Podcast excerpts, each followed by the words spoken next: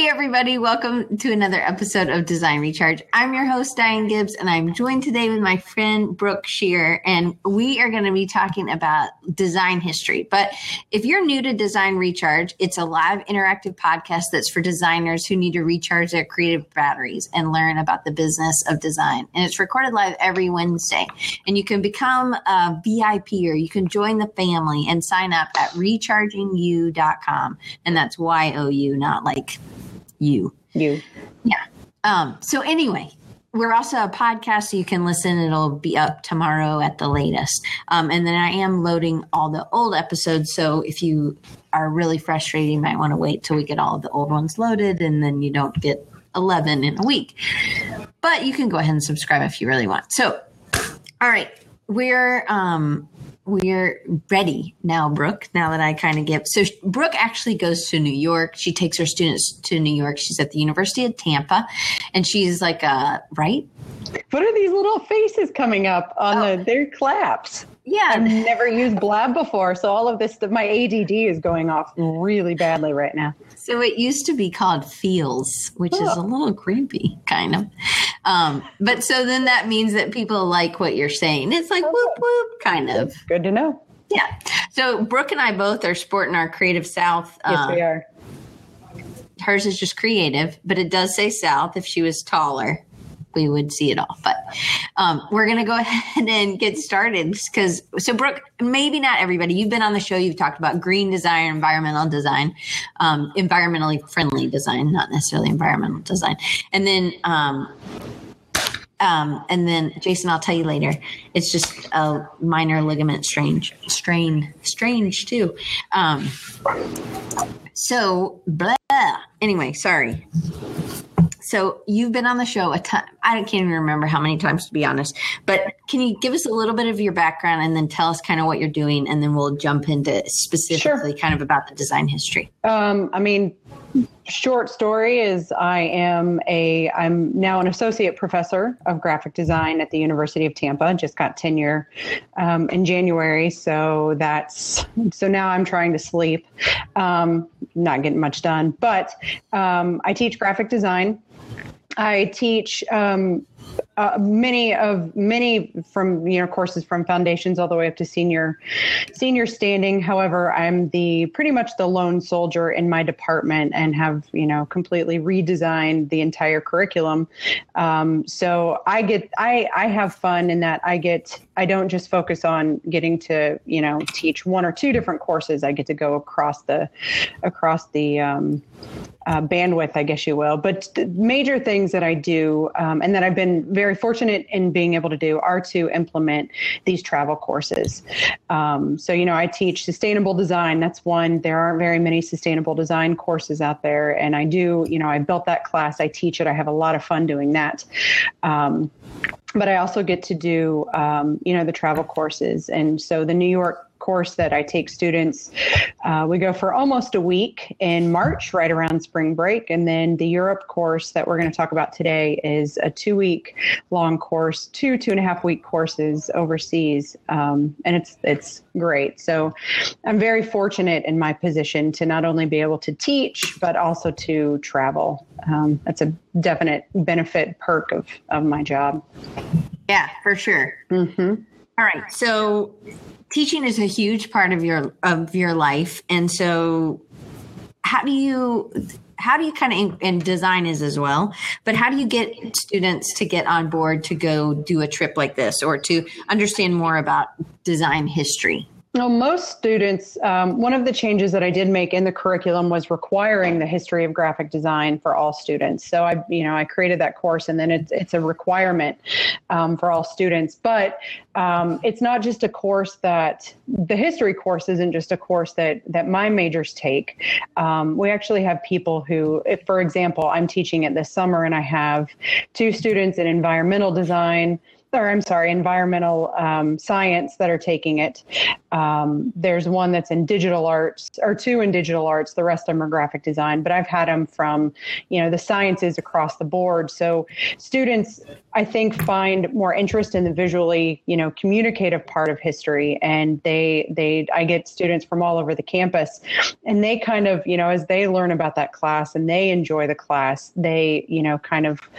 Um, um, it, it, coincides with this travel course. Um, and then, of course, you know, it's not just that. So they learn in the history class about this, you know, course, but also by word of mouth. So we've, you know, we had quite a strong following from the last one uh, most most travel courses at the university don't go above i don't know 10 maybe 12 we had 18 um, we had 18 and we actually because of the word of mouth are putting a cap on this next one that we go to because there's only two of us and we can't handle that many students. But um, so that's kind of you know it becomes word of mouth but also they sit into the history course. And you know the history of graphic design is a lot different than a regular art history i think or a regular history because there's a lot of the visuals to it. And it's very interesting to see how we've come to where we are today. For sure. All right. Well, so let's jump in a little bit. So, um, did you start the New York trip doing the, the spring break stuff first, or did you do the Europe trip first? Uh, I actually have a colleague, um, Chris Valley. He teaches paint. He teaches painting. He's actually our chair now, um, but he started the New York trip at his previous institution and then implemented it here at um, the University of Tampa. And then three, it's been three years ago. We've done it for, I've done it for three years now. Um, I joined up and, you know, so we get fine art students, mostly fine art students, and then graphic design students. Um, we do get a, a, student here or there that is not within the art department that will come along with us as well. Um, but that was, that was his development. He did he did that. However, um, he focuses on you know. It's funny the, to call it a development. A development. That's right. um, he focuses you know on the art, but then when I joined, I took the complete reins for the graphic design. So just started, you know, reaching out to people, people I've met at roundtables at AIGA. And, um, you know, it's funny, you just send an email. If you don't, you know, I met Michael Bierut at AIGA and said, Hey, can I bring students while we're in New York? And he said, Yes. And Gail Anderson was the same. And, you know, through them, I started, you know, reaching out to Paula Scher and um, who else? We've, uh, who else have we gone and seen? I love um, New York. Yeah, Milton Glaser. You know, he's although he's one of the people that students students get so enthused about going on this trip until they sit in front of him, and then it's just like complete blank. They don't want. They're so intimidated by him. Um, but it, you know, it's it's interesting that if you just reach out and ask, most people will be okay with you know you coming and bringing students and them talking to them and um, so it's a lot of fun. It's one of my yeah. most favorite trips. That's my it's my favorite time of the year. My favorite course to teach, actually. That's that's cool. Mm-hmm. So do mm-hmm. they get a whole credit or is that a whole semester long and then you're just no, it's it's um it's only well, it was one credit. We actually just increased it to two credits. And at, at, our institution, typical studios or art histories are four credits as opposed to the three, which oh. most people do. Um, so we made it two credits. That way, students could travel because a lot of students travel. Will do it do that trip more than once. Um, I've had repeat students and I know I'll continue to have repeat students. It's just because it's that great of an opportunity. You know, students get to network. Um, I also, this first or this last time we were there, um, I gathered up three of my previous students who were living and working, and we had this really large round table where they gave, you know, their experiences, but also did a portfolio review, and the students loved that. So students, you know, they find the value and they want to go back to see. Um, but we offer right now, or coming up, it's going to be two credits. And then that way, if they go twice, they can substitute out an art history class for it. Yep. So, you know, trying to make it more than just an elective because I very much feel that in the field, being in the field or these learning experiences are so much more valuable than, you know, what you'll find in a book. So I encourage yeah. most students to go. All right, so that kind of leads to that next question. So, why taking them to Europe? Why go and see it in person? What's so much better? Well, first and foremost, let's be honest. I've never been to Europe, and it was something that you know I wanted to do. Um, you know, and, and travel courses are are a way to you know get to explore these opportunities. But um, that being said, being able to, you know, I was always told, and I never traveled in college, and I was always told you don't really understand the benefit of these pieces or the impact of these pieces until you see them in person. Um, and I, I, got a lot of support from the dean who had said, you know, do travel courses, take them to Europe, take them to Europe. So we took them to Europe. And, um, and, you know, I don't know that, I, I don't know that the students, well, not all students benefited as much as seeing the originals as as you know some of the more um, dedicated students or myself. But i know I, I, know for a fact that all students got something out of what they saw whether they were majors or not majors. In fact um, i made all of them keep blogs even the guy who had a development and the development. the development. I'm going to use that Do it. now. It Do sounds it. like you have a development. Well, you just copyright me on that. So my okay. claim to fame will be the development. Um, uh, but see, now I'm I'm lost. I don't know what I was talking about. Okay, so even the people who don't have graphic design as their major. Yes. Oh, right, right, right. There. So I made them. Thank you. This is what happens. I've told you that my classroom sits on the river, right? And when dolphins are out there and I'm critiquing, I have to stop and regain my focus and try and figure out where I was. That's yeah. my ADD. It's just off. Um, but I made them all write blogs while they were on. So they and I'll probably revise it for the next one, but they had to do, there's Jeff. Um, that's not a lie. She does that. See, I told you. I, it's, it does, it happens. Um, but uh, I made them write daily blogs um, and to kind of talk about their experiences for the day because each day was designated to you know one specific part of of you know wherever we were and one of the blogs or one of the girls that went was a marketing major and her blog was very inspiring to read because of how much she got out of it. Um, so even though she's not a major and never took the history of graphic design and didn't know much about it, it's you know it's putting them in front of it's putting them in front of this culture that you know most people you've seen that youtube video where the guy goes around and asks what's a what is graphic design or what does a graphic designer do? And people can't tell you. It's not until you really get it in front of people that aren't graphic designers or don't have any sort of visually communicative background that they're like oh oh it's everything. That's what my husband will tell people. He's like it's everything. Everything you see and touch that's what it is. Mm-hmm. It's true though. So, yep. all right. So, um, I want you to kind of take us through. And so you started in on your blog, which we're going to share that link. I think we can share that link, right? Yeah. Um, so we're going to start out. You have it in like seven parts, and yep. so we're not doing all seven, nope. but we're going to start out in Basel, and then we're going to go forward. So I'm actually going to try this new cool sure. thing. Hopefully, see if it works. Oh, whoops. Yeah. Come on. Oh, because I have the seat is locked. Sorry. I'm like, why isn't this working?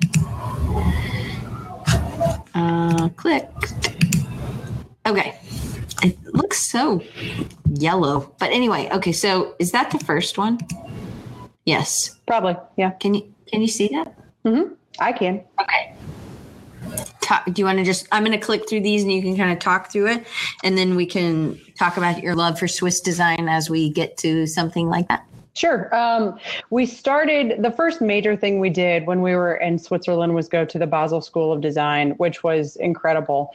Um, we had a we received a personal tour.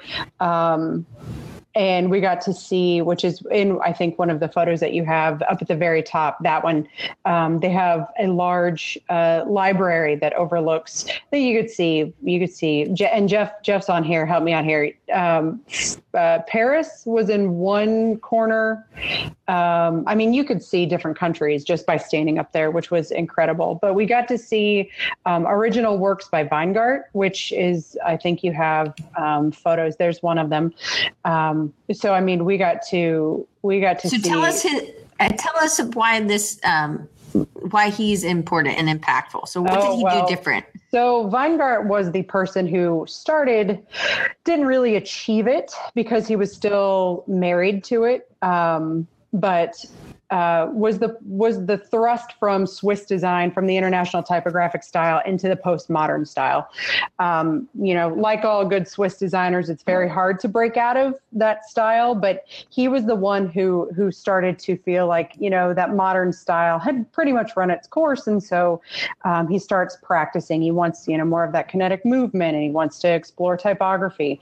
Um, so seeing, you know, Weingart's work, original, you know, um, uh, covers. And, and just anything that he had there, I was pushing students out of the way basically to get photos there. it's like, get out of my way.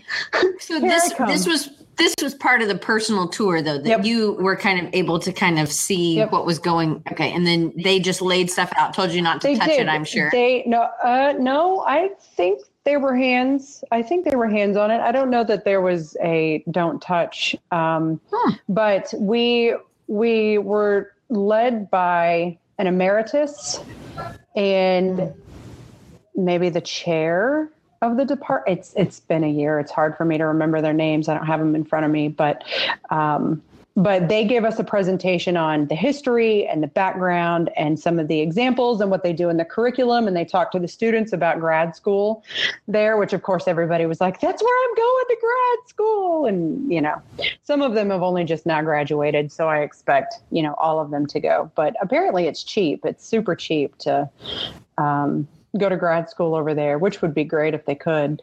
Um, but they talked to us, and then we got a tour of the building, and we got to see these original works. And you know, a lot of students thought, well, you know, students will tell you that this part was their favorite, and then they'll tell you that this part was their favorite, and then this part was there. So it's good to hear every day. This was my favorite part. No, this was. And so this, but this is what kicked it off for us. It was great. It was a lot of fun to see. We got to see the graduate student quarters as well and the work that they were working on. So, so what what attracts you to swiss design oh boy, you know, I'm a big uh, Josef Müller-Brockmann fan, and the fact that, um, in fact, when you get or when when we get to the um, Museum for Gestaltung, the the graphic design, the Swiss Graphic Design Museum, um, it was that's right. It was it's the grids. jeff's Um, like yeah grids well, and you know, Jeff's one of Jeff's one of my previous students who um, uh, knows how much I push grids in class. You know, students students just don't understand the importance of the grids.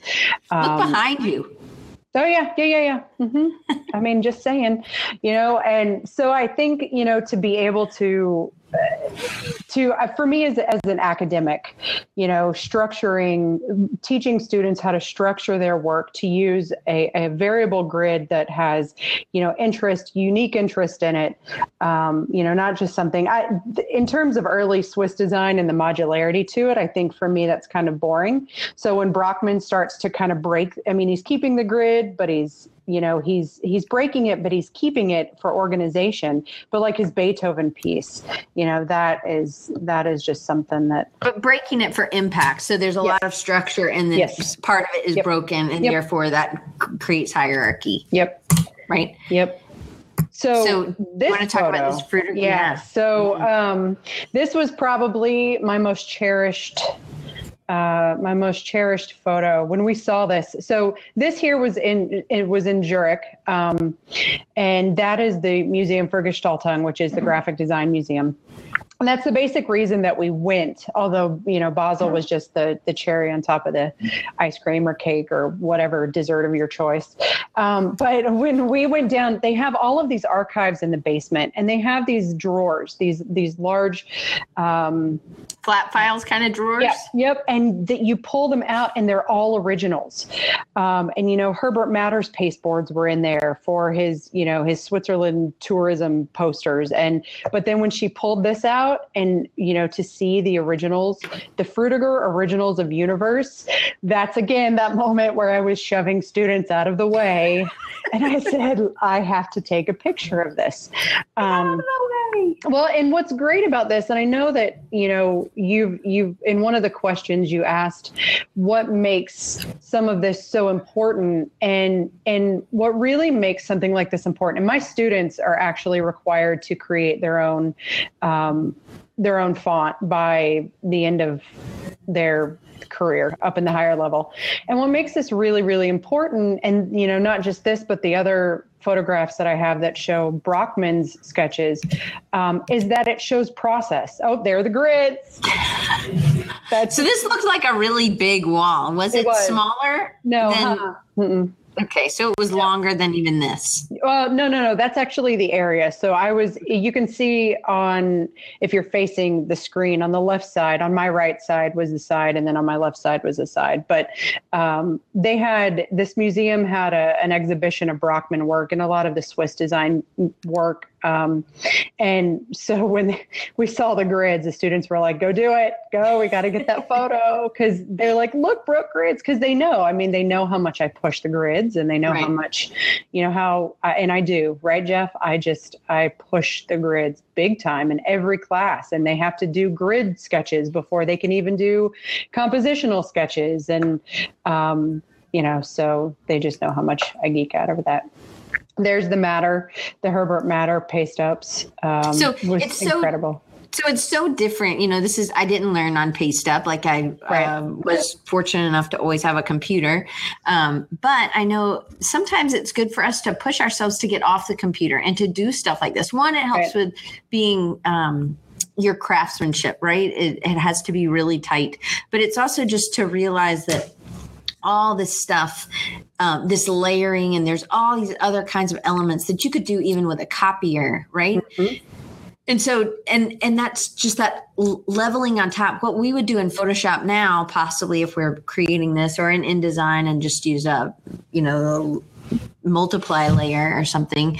Um, but to me seeing something like this makes me kind of want to get back to my hands to kind of do something by hand. Right. Well and that's what i talk to students. You know i, I implement a lot of handwork um, a lot of you know handcraft. I try to in in all of my classes actually all the classes from the from graphic design one all the way up to you know the very end capstone course. And it's because you know students come in and they think that that box that sits in front of us that technological box is the end all be all. And you know it's um so to be able to to show them to show students not only you know like the paste up boards here or you know brockmann's sketches um, or frutiger sketches to show that it's not just and you know you don't just come up with this idea in your head and that's it. You know right. it's got to be you've got to you know ideate and you've got to do your research and sketch and sketch and sketch and sketch and then you know let it lead you where it's going to go. Right. So um David said, you know, it helps to have the experience mm-hmm. with the grid, but then be able to consider pushing the grid or working to break the grid. Right. Um, you can only do that second part if you have an understanding of the first, which I completely, right. yep. completely agree. And Joe says he feels like he, his design work actually expanded and got better when he embraced the processes that took him away from the right. computer. Well, and like totally. I tell students, you sit there, you know, you sit in front of that box and it limits you because you're just put, you know, you're pushing pixels around and you're not exploring all of the ideas. And of course, the research is huge too, the visual research, which students know that they have to do a lot of. Um, this was down in the dungeon um, the dungeon of the of the museum, but it had you know you can see Glaser's uh, Bob Dylan poster on the right. Um, you can see uh, Herbert Matter. You can there's Josef Müller-Brockmann in there. Um, so this was just a large area downstairs of of posters, posters upon posters upon posters of. And some of these are like super famous. When I was just looking through your images, you know, it was like, oh my goodness, oh my goodness. Yep. You know these these posters that we I have only seen in books, and it's kind of like.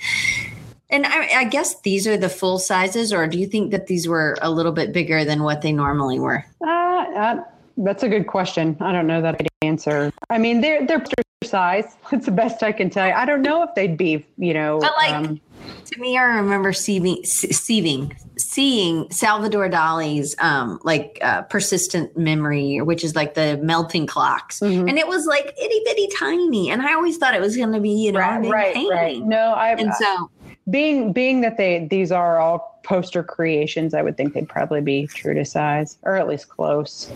Oh, so Jeff asked, "Do you have a picture of the lithostone?" Mm, no. You feel free to put it in the link if you have a picture and it's on your blog or something. No, I'm trying to think. Um, no, I don't. If you do, send it to me and I'll send it to Diane. So But I this don't, was I don't think I do. this was um this is one of my favorites and I love this. You know, it just kind of has um some of the I- design stuff Yeah, that I'm and I actually lectured on that last week and went on and on and on about it just because it's Well, tell us what you you Oh, went on and on and on about. Well, I mean, Rand was Rand was so you know. I always I always ask students, and in fact, my history students are giving uh, their presentations tomorrow, and it's it taught they they're going to talk about what social social or, or cultural event um, has shaped where we are today. You know, and, I talk about um, how you know postmodernism is. You know, some people say that we're not in postmodernism, but you know, are we? And and I have them think about it, and then we talk about the expressive part and how we've come back around to the hand lettering. How hand lettering is so big right now because we've kind of you know shunned away from you know it, d- d- design history is very cyclical. There's a you know it's we want to express ourselves, and then we you know we come back to the more structured because we want to be universal because something socially or culturally has happened, and then we go away from that. You know, there's an economical boom, and then we want to be you know individualized or expressive again, and what I love about Rand's work is that he does take the ideas of the ITS, but he pushes them because of expression. So where, you know, Swiss design rejected expression for universality, Rand comes in and he's like, but that stuff's kind of boring, you know? So let's make it exciting and want people to actually, um, want people to actually, um, um, you know, like what engage in what they're seeing. And what's interesting about this is that comment about breaking the grid works here because it's not you know it's not that modularity that structure that um, we're used to but you see the type that it's offset. It's it's very kinetic because it staggers. We see the positive and negative space a lot of design principles. We see a lot of geometric versus curvilinear shapes. So it's dynamic. And i know you know rand well i don't know rand. I would have loved to have known rand. Um, but he believed that you know contrasts specifically would create that dynamic um, would create that dynamic um, composition. And you know in order to create that emotional connection you have to have that contrast. Um, and and what's interesting about rand is that he started to reshape the way um, film posters you know this was that step into you know the film poster um, shift that would lead to saul bass doing his Right. his movie titles um, you know because bass was very influenced by paul rand so This piece reminds me of of I know how Saul Bass could look at this and then get make something. You know, like they're he's very much influenced. right Anyway, i love it it was great this is probably one of my favorites. I would love to see that. Oops, it's kind of hard for me to figure out exactly. Oh, oh there's the other. All right. So this is another paste up, right? Yep Or is this? Well, no, no, no, no. These are these are sketches of the Beethoven piece of Brockmann's Beethoven piece. Um, so I put that there, you know, and then the next one I would think I think is the final. Yeah, there it is. So you know, I put those there only because of the idea of that process of the sketches. You can't just go straight to the final piece. You've got to, you know, and, but to be able to see the original sketches his thought process is incredible. Mhm. you know just it kind of humbles you because you're like you know and i know my students specifically they hate the process. They hate the sketching. They don't find the value in the sketching. They don't find the value in the research. Um, and uh, no no those aren't real. Um, but you know they don't find the value in that so to be able to show these and say hey look you know i'm not just doing this just to make you hate me which they sometimes think that i do Right. But mm-hmm. there's still there's there's progression and completion and and clarity as he kept going. And it's a lot of time to do all those sketches, but there's something, you know. Anyway, I love it. Okay, so let me make sure I'm clicking on the, all the the ones. Okay. And then this is just more process, just more process. So you can And see this, all the sketches. This below. one looks so 3D from this um, angle. Oh, oh, it might be the one that's up at the top left because he's got it distorted, you know, kind of on that diagonal Oh yeah, there, but it totally looks three. Do you see Mhm. that? popping up. Yeah, Yep. Totally does that. And I also think li- looking at it at an angle, like laid down instead of flat as we normally would see it, I think it comes out. Wow, that's really pretty Yeah, and cool, I don't know that we got that photo. I don't know that I photoshopped that one at all to straighten it. I kind of uh, No, and I kind like of I- just started throwing them together. There's a lot. There were a lot of to go through. A lot of photos. Oh, for sure. But maybe this is kind of maybe he intended it to be. Do you know what I mean? Like maybe it wasn't like a flat to look at it like this. He wanted it kind of because it really does yeah. stand off hmm the page. Hmm, And look, you could see another grid up there. You see it? You see it? Top Yes. right. Mhm. Yeah. Okay. Um. All right. So let's see. Oh, yeah. Yeah. And then the final, just the all encompassing, all of the sketches, all of the process. You can see actually in that photo, of course, I'm the one taking the picture. Jeff is the one over there on the right. Erica, my other student, is the one there on the left. I have no idea who that one in the back is. I can't, I have no, I can't tell. I, No, no problem. no. Mm-mm. Maybe it wasn't even my student. Um, and then just his his poster campaign series for I love this Yeah. one. Yep. So just, you know, was throwing some in. It's kind it's hard to filter. It's hard to filter out.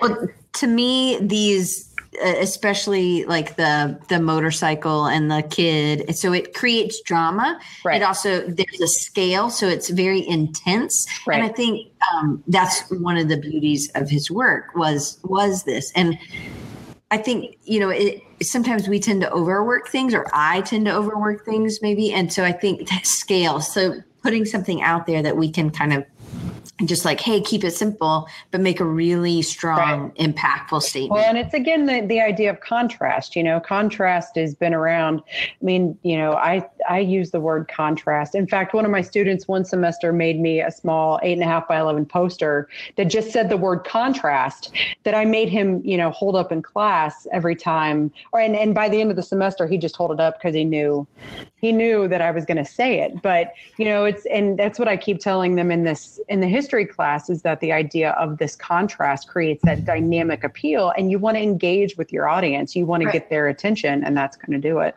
Oh yeah, and all these angles are really good for Mhm. keeping it dynamic for sure. All right, so we I think that was our last one from the museum of whatever. Gestaltung. Gestalt. Gestaltung. There you go. I don't even know if I'm saying it right. It took me forever just to be able to say Zurich right. People would be like, "It's not Zurich," and I'm like, "Well, I, I'm American." I don't know.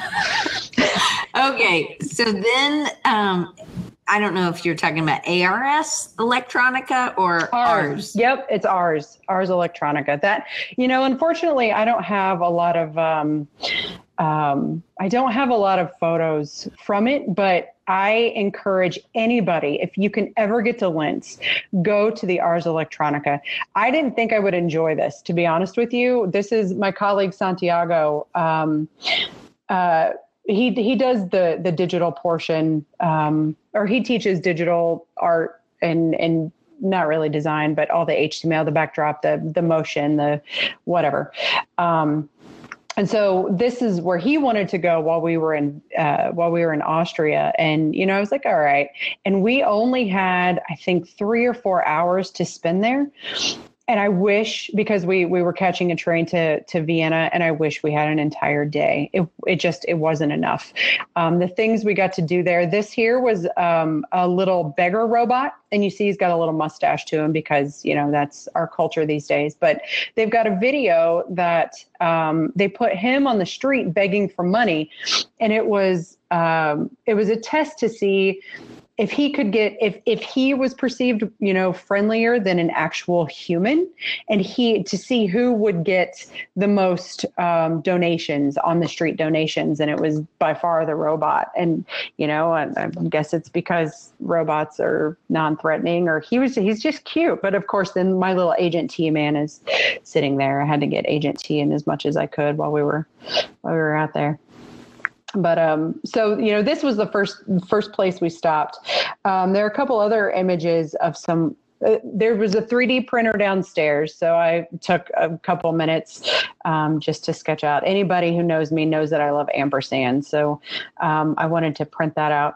There was a room um, where we got to see this really interesting 3D video of um, the the earth it, it, was kind of we were traveling into earth or on earth and into space and um, it was it was pretty awesome. That's santiago right there with the big schnauzer beard um, he that that was his his place to be but that was it was really cool to see what kind of technology you can create you know 3d wise. Yeah that's santi.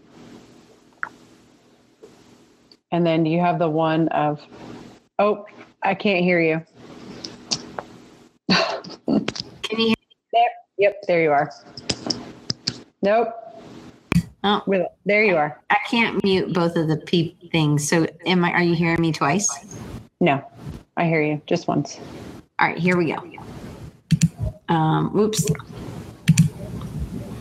Oh, and that was the space. That was the 3D. Um, the three. I wish I could remember what the. It was space science something. I don't know. Oh, I hope. Oh, look! I mean, look at that! Look at all those. Uh, the ampersand. I hope that's. I hope. I hope you really do love my ampersand because I love my ampersands. But they printed it 3D. Of course, I didn't get to take it home, but um, oh. I wish. Now that was fun. Now that's that is. Those are my six, or that is my six pack. Just so you're aware it's not really. Um, but this was a machine to to show how you could use X-rays to um, see internally, um, which was which was a lot of fun. So really, that's that's what I look like. Did you not know about x-rays? Well, it was it, I did know about x-rays. But x-rays in the form of bones versus x-rays in the form of seeing your your muscular your muscular. Oh. Yes. So see really yeah. that that is really what I what I look like. But that was fun. You could hold up and it gave the perception that you were they were actually looking underneath the skin. Um, yeah. That's cool. It, it was. I was like, have you not heard of this thing called X-rays? had a couple. They had day. it in Alabama. Yeah. I would have thought Florida would have been they in front of us. Had a couple in my day. Now this was scary. I this was like a tailed, like plastic or not plastic, but like rubber baby that spoke to you. It was the the creepiest. There was there the wizard was behind the curtain the entire time, um, but uh, you know, speaking through this baby, but you'd pick it up and it'd be like, hold me, Brooke. And I'd be like, oh my, it was, it was creepy. It was like this, I don't know, latex or vinyl or I don't know, but it had like the face of a baby, but this tail and it would wiggle and move and want you to actually be its mother. And I'm like, oh, so it was fun. It's just, you know, there's the only thing I can say about the Ars Electronica is it's a, it's a bunch of very interesting, creative digital. It was made of nightmares. It was absolutely made of nightmares, says Jeff. I, I agree. It was pretty scary. Yeah. Well, we've had some weird dolls on this show. So um, if you go back and watch the Rusty Mitchell from April, I think, or March, he has a creepy doll we've shown. anyway, so we're going to move on to the Bauhaus. And there it is, the reconstructed. it was the pause for um, impact. and there it is. The back side. Well, that was us. I mean, the back, the back part of it. Us walking up to those are the student quarters. Um, you know, it's it's that's one of those things that you. It's interesting because, and if you, I think I noted it some in my blog, but we we get into these taxis. Um, we had the most interesting trip trying to get to Dessau. The trains went on strike the day that we started, uh, you know, from Vienna to Dessau, and we ended up in Nuremberg, and then had to take.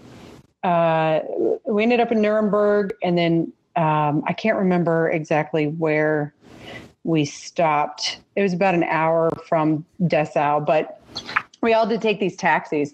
We ended up on the Autobahn, whatever. That was that's a death trap. I'm just going to throw that out there. Uh, that is the scariest experience of my life, riding passenger side in a taxi on the Autobahn. But the guy sitting there, and his, you know his broken English and my inability to speak any sort of German, um, he goes, "Why are you going to Dessau?" And because it was so it was such a, a, large player in the in the second world war that you know it's it's a beautiful city it is a beautiful city i loved being in dessau but you know apparently most of the world doesn't share that same sentiment and so he's like why are you coming and i was like well why are why do you go to Dessau? And he's like, well, I'm a student there.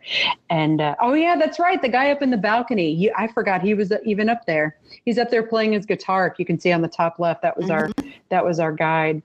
Um, but you know, being able to see the just to see the Bauhaus. That's him. He was showing us, um, you know, some of the old photographs, and he took us to. Um, he took us through the. Um, that's the that's the theater where you know a lot of the experimental plays took place. You know, think Dada-ish.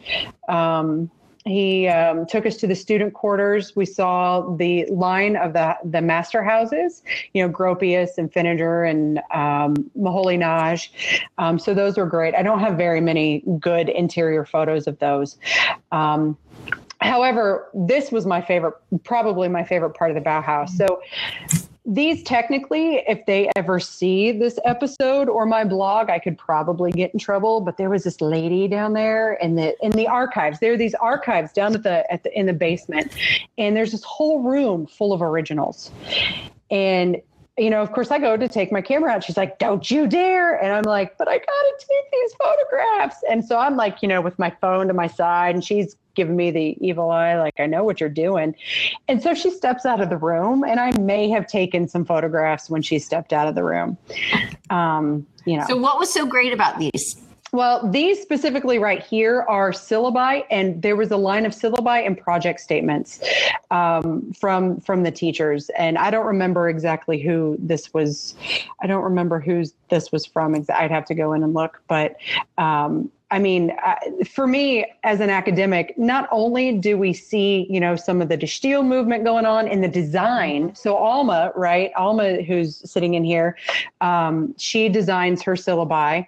Um, and and you know I've designed mine from inspiration from her. But you to look back and see, you know, let's it doesn't have to just be in a Word document. You can design it out, and we see some of the, you know, um, the the um, the new typography, you know, coming out in here, Jan Tschichold's new typography, which was an influence, um, or, or, you know, some of the, I guess, Russian constructivism and De Stijl coming out because the new typography came later. But you can just see, I mean, they designed it out and they've got all sorts of, um, you know, of these documents, the Bauhaus magazine, you know, to be able to see the Bauhaus magazines, and then the cover that Moholy-Nagy did with his typo photo, you know, and the original cathedral that Feininger did for um, in the very, very beginning of the Bauhaus. That was, you know, to symbolize um, this this cathedral on the hit on the hill that you know this this school that this all encompassing um, holy school, if you will. You know, it's just. Am I geek? Can you tell I'm geeking out here? because I'm totally geeking out. Totally and completely. Hopefully someday I'll get to go back. And then of course there's a print of the cathedral. Um, I wanted to take that off. This was the, the, that was their booklet, the the book that they used to to um, uh, market their the school. And then of course Moholy-Nagy's Bauhaus cover books, which is just awesome. Anyway, and then there's Gropius's office seems kind of random, but that's reconstructed. That's where he was when he ran the school. Do you think that yellow chair faced like that? I have no idea. Maybe. It's kind of like I don't know. I guess maybe that's for somebody coming to sit in the hot seat or something. That's what I was going to say. Maybe so he could look at the student. A development. There it is. Development. a student with a development. development. uh, so their back is away from everyone else. Um, all right. So then uh, you were very tired at this point, right? You've been going and going, and then you had the whole train debacle where people were, uh, uh whatever, striking, right? right? Mm-hmm. And so at this point, you go and you start looking at the uh, street art. Yep. And you said you were super tired. Yeah, but this But was this- Berlin. Um, Berlin for me wasn't it wasn't as exciting. I didn't enjoy it, and we were there for a long time. Um, I think we ended up with an actual an, an extra day somewhere somehow in Berlin, and um, so we had a lot of time on our hands, and it wasn't as exciting. We went there for the the Bauhaus archives, um, and we did get to see the Bauhaus archives, but they didn't let us take any pictures, which was disappointing. So we're seeing all of this really awesome work, and we don't get to see any of the photos. Um, but we did get to do this the street tour, and so we had um, a guy from, I think he he's from L.A. maybe that had moved to Berlin and had been there for a decade or so. I don't remember how long he said, but took us all around, walked us all around, saw all of this interesting street art. Um, So was this something you set up before, or you're like scrambling to find something to do? No, we we had set up the. It's called a the alternative walking tour, um, and we set that up before. Pretty much everything, for the most part, everything we did, um, design wise or you know art wise or whatever, was set up before. We was set up before, and we use a um, a company, a travel agency called CIS.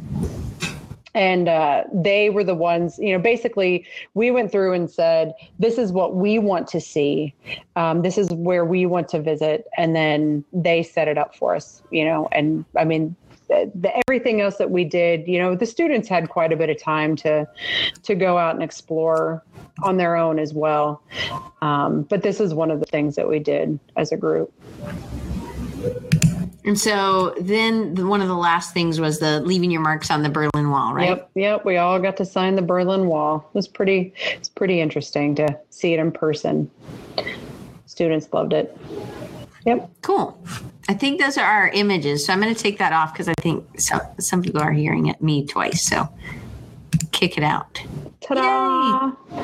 Anyway, um, I am super excited that you could geek out with me a little bit today, and I know that.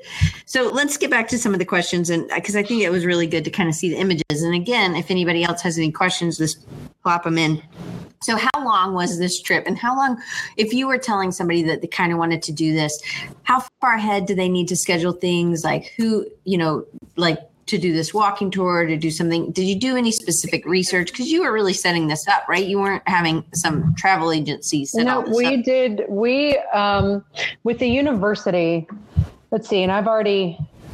We've just now, or we just got approved for the May 2017, but we started putting that together. The May 2017, I started putting together last fall. So our deadline to have it to the university um, was in December. So December of 2015 for the May 2017. So we start these fairly, I mean, fa- pretty far in advance. Um, we kind of figure out where we want to go, and then, um, or you know, if if we know that we've got specific places that we want to do. So, for example, um, for this upcoming one, I know that I want to go back to Switzerland. Um, the museum and Basel were just they're just too important they're too important. And to be honest with you, Switzerland was my favorite stop. Um, it's beautiful. I loved it. I loved it. And the, definitely the chocolates, although I can't have dairy, so I had to find vegan, um, which the vegan's okay too. It wasn't too bad. But um, that aside, we also went to the Alps, and I want to go back to the Alps for a day. Um, I mean, that was just incredible. But so I knew that I wanted to go back there, but I also want to take students to see the Montmartre, where the um, and I know I didn't pronounce that right, but that's just how me not being able to have any sort of tongue. Um, but I want to see, I want to see if we can get into, you know, the areas where Lautrec, um, you know, did all of his and Chéret, you know, where they did all of their Art Nouveau stuff. I want, I want to do it. I want to do it terribly. And then we're going to go to London. Um, there are, I think we're going to hit a lot of the museums. We are actually going to go to Universal for the day because I can get us in to see how um, all the graphics and digitals for Harry Potter how they did Harry Potter. Um, anybody who knows me knows that. Yeah, uh, that's why I want to go to London. See, it's really all about what I want to do, and then the students just follow. Um, all right. So, so Joe asked, um, how have these student these um, sorry, how have these trips impacted your students and even understanding your uh, even your understanding of design or the process or whatever? For well for me i mean i was taught with all of this anyway. I took a lot of um, design history. I had um, some really amazing graduate professors. So this for me is me kind of reiterating what i learned but of course me learning on top of that. Um, for the students though the students that went i think they could definitely see the importance of you know the process specifically. You know we're we're in the the graphic design museum in in zurich and um, you know the students are yelling at me to stand in front of these grids you know and they're not only for my love of grids but because i think they start to understand how you know truly important um, these things are. But to have to be able to stand in a place say the bauhaus that has such a tremendous impact on our history and where we are today and why we teach the way we do and the foundations and the programs. Um, you know, I, I, think that has the ability to open their eyes so much more than me standing and lecturing in front of them and saying, This is the Bauhaus. This is why it's important. Go watch this documentary, which is exactly what I do. Um, so you know, and being able to have an, an actual tour that that puts this information together with with what they're seeing really helps to solidify and I think grow an appreciation. So are you talking during these? Are you like so it's all kind of like self guided. They're just taking it in reading. Well, we most of the places that we went to were guided tours. So there was someone there. Um okay. yeah, so we didn't there wasn't I really didn't have to do much. It just kind of reiterates what the students who have taken a history course um, should have, in theory, learned in class. So, um, no, I that fortunately for me, that I got a breather from that. I didn't have to, you know, reiterate any of it. They were just hearing it, most of it, for a second time. You know, and and I think I always I always say that students suffer from what's called, you know, the mommy syndrome, where I they hear me up into you know like the second day of class, and then they start tuning me out like they do their parents, like they do their moms. So when someone else says something, you know, the, repeating exactly what I say, they're like, "That's such a great idea! Oh, brilliant! That was yeah, brilliant, right? brilliant!" And I'm like, "I never told you that, right? Never, ever have I told you that." So for them to hear it from someone else, because they've heard it before, but it clicks. It clicks with them, I think, much stronger um, than hearing me day in and day out every semester. Jeff says, "Do you you think we made it two days?" I don't know. I don't know. Probably not. All right. So well, how long? I, I actually bring I actually bring Jeff in to critique. Um, to critique students' work, you know, in, in other classes now that he's graduated. And um, the funny thing is that when he was a student, didn't listen. To, he didn't want to listen to me ever. He would fight with me, you know, if I'd tell him something. Um, but now he gets up and says the same things, and the students are like, "I love it when he comes in because he just tells us these great things." And I'm like, yeah, clearly that I've never told you before ever. So it's good. It's good for students to hear so it from how, other people. How long was it? Did you already say that? No, it was um, just over two weeks. We had two days of travel, and then I think we had two days. So I'd say 16 or 17 days. Okay. Mm-hmm. Two weeks. So, so really, the I, the question I asked before was really it's a lot of people have already taken your class, the design history class. Are, is any of them, are any of them, besides maybe the developmental student um, that's not going to take anything anyway? Um, is that, are they, you know, do any of them take it later? That the design history class again? Some, some, well, take it again. No, no, no, not again. I mean, take it. Just like you after. mean the you mean the non-majors who probably haven't aren't required to take it. The non-majors, those other people who just don't matter. Um, um, you know, they some. Well, interestingly, I, am just going to put this out there. No, um, because I had one student who was on the trip that came into it was so excited about this trip that he wanted to change his major to graphic design. Mm. Then he saw how I don't put up with crap and has yet to change his major. Um, so we won't name names, but uh, it was Jeff. No, just kidding. Jeff Jeff graduated. Um, yeah, uh, but I, I haven't seen I haven't seen any of them take it um, after they've taken the trip. But in a way, for those who aren't required to take it, it, I'm okay with that because of, I mean, they got a history, a semester of history right there, pretty much in two weeks anyway. So, so what would you recommend for somebody maybe who's an illustrator um, or of what you saw? Was there anything that maybe a typographer or an illustrator or um, you know publication designer some uh, just a regular you know was there something you think that they should see that you saw um that's a good question. Um, I definitely think the street art in Berlin is mm-hmm. is very important for. Even though I didn't like Berlin, that was a, a really interesting um, place to be. I also think for anybody, any designer, any artist, really the Bauhaus, getting that, you know, just seeing all of those original works, um, I, I do I, I, do think that's um, important.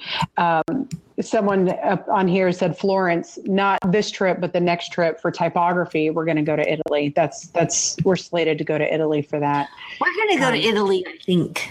Yeah. And anybody can join us. You don't have yeah. to even take the class. So that was one thing I asked Brooke. I was like, well, does University of Tampa kind of open it up so that other people could go, like regular people, like your you know, husband or a friend or somebody in the community that just wants to go and kind of experience the same things that you're doing.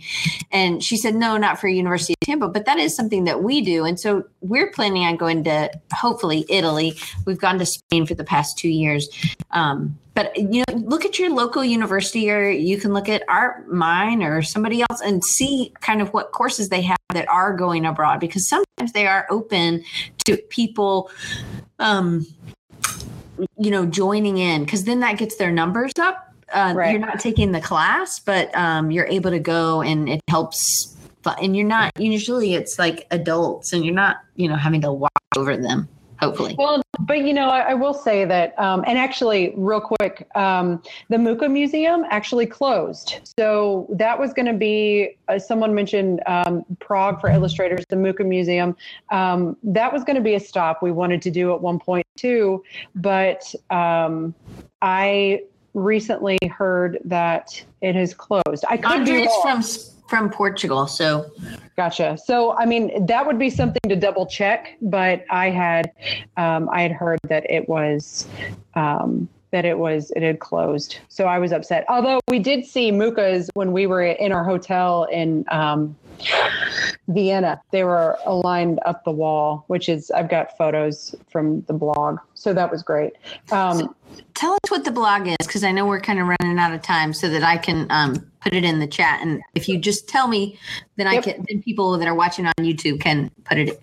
It's designworldtour.com, and I made students create the blogs, but I didn't do one for myself. And as I was reading through, I was like, you know, it'd be nice to be able to yeah, you know, chronicle my experiences as well. And not just for that, but it's a good marketing tool um, for students who who are maybe on the fence about going or what you know think they want to go but but don't. So we do use it as a marketing tool as well. Um, but you know, it's it's also you know my experiences and my thoughts and my feelings and how great it was to see things because you know you can't put a price on the experience that we had. And you know there are a lot of things that an academic you know fights with mentally and and you know the tenure track process and and our jobs and you know students but being able to be in this situation and see these things and connect with students. And and that's what i was going to say too is that you know you'd think 18 to 20 students would be you know would be pretty hard to handle but i have to give it to the group that i had. There was very little incident um, I was happy to to be able to come home with everybody still in one piece, and you know nobody was nobody got hurt. Everybody and they had free time, and you know we they did they had and they had free time. they time. had they did. Well, you got to give them some free time. right. No, you know, no. I, but you it was to- the, being over being overseas it's hard to be like especially being a mom it's hard for me to be like all right well you've got time to go do what you're going to do don't get yourself killed you know and right. Right. so But it was just that that you said, uh, you know, and nobody got hurt, and I had Yeah. given them free time, Yeah, like with right. that Yeah. caveat, and Yeah. still no one got hurt. and nobody So- got hurt So what's next? So do you always go to the same places? Yeah, I know you want to go back to Switzerland and go to the Alps, but so what other kind of things? And you obviously have to figure it out before December. right nope it's uh next in may of 2017 it's back to switzerland then paris then um um, London. And then we've actually been asked to try and do this on an annual basis because of how popular it is. Uh, we'll see how how long it takes before I get burnt out on that. But the idea in 2018 then is probably going to be probably Amsterdam and then Italy. So, you know, I don't know. We've just barely started discussing what we're going to do for that one. But Amsterdam, you might have to keep them a little close in. well, it's um, the Heineken. They might get hurt. Yeah, they might. Get, uh, the Heineken brewery is there, you know, just saying. So I love that logo. the Heineken logo. They I-? No, but I just love like I Oh. have the bottle caps. Gotcha. Um, I would collect them when I was um, up bartending, so I would just always put them in my apron. And so I made like a bookcase that has cool. the whole Heineken uh, thing. Anyway, um, my colleague keeps um, texting me. Um, he's like, "Is your show over?" I'm like, "No." Um, anyway, man, they like run me straight on the two thirty to one thirty to two or whatever. Anyway, thank you, 3:30 Brooke. You're welcome. Yeah. Absolutely. So, so it, how can people follow you? So, or how can people, so they can go to designworldtour.com to Yep. see all of this and kind of see more and hear more, Yep. you know, a lot of more writing. But how can people follow you? Um, they can from there. My my website link is there too. If anybody wants to follow me there, Want um, to tell us what it is? it's just brookescherer.com. and it's B R O O K E. S H E R E R. You No? forgot the C. S C H Oh, E R if I was, R. yeah. Hey, I Oh, wasn't hey. born with it. Hey, thank you. Yeah, I wasn't And- born with it. I married into it. So not by my choosing. So anyway, so B R O O K E S C H E R E R. That's it. dot com. Yep. And so then on that they can because I think I saw these images and some of them on Instagram, right? Oh yeah, yeah. Um, although I don't, Instagram private. those may be yes. So I just I have a new Instagram. Super. I think it's just the Super Scherizmo. Jeff, Oh. go right ahead, Jeff. Um, Super Scherizmo, but I think all of the other ones because the other one also has a bunch of my kids or you know the images Right, of my right. kids, so I keep that one. And I think that's where all of those were. But any of those that are Instagram are going to be that were Instagrammed will be um, up on the up on the blog. so S C uh, super and then S C H E R I Z M O. Here we go. Super under. Oh, I guess I should put the at. Are you guys um, not Oh sure? wait, it's, it's just the same as it's just the same as uh, oh, my Twitter handle. Yeah. Looky there. No. There we go. All right. Thank you. Um, Yep. Anyway, so next week, um, we are going to be talking to the people who put together WMC Fest, which is Weapons of Mass Creation, and it's in Cleveland. And so if you're near Cleveland or you like small conferences like me and Brooke, like we like Creative South. I know Mike Jones and a bunch of other people from Creative South always go to WMC Fest. And um, you know there are you should be looking. The tickets are really inexpensive and it's very affordable. Good another good really small um not really small in a bad way like really small in a great way. That probably sounds terrible but it's like really good to have it. I think that max is at about a, um, a thousand people. And so it's uh, brian uh, garvin i'm pretty sure that's how you say his last name and then heather sakai. So they're both they both work at um I can't think of the name of the company right now, um, but they're going to be talking about WMC Fest. And so I've had, we had Matt Dawson who talked about Crop, which is in Baton Rouge in April. And then we've had Mike Jones, who me and Brooke are big fans of for Creative South.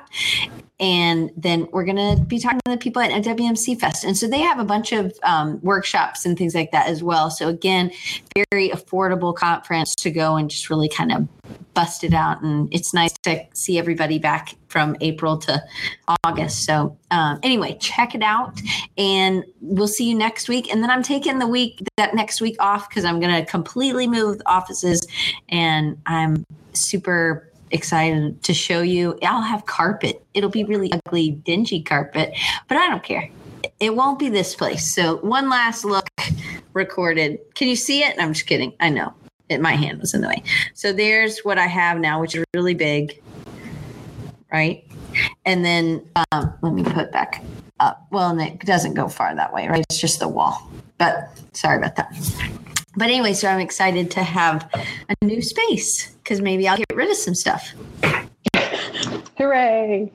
I've already gotten rid of lots of books from uh, in my bookcase.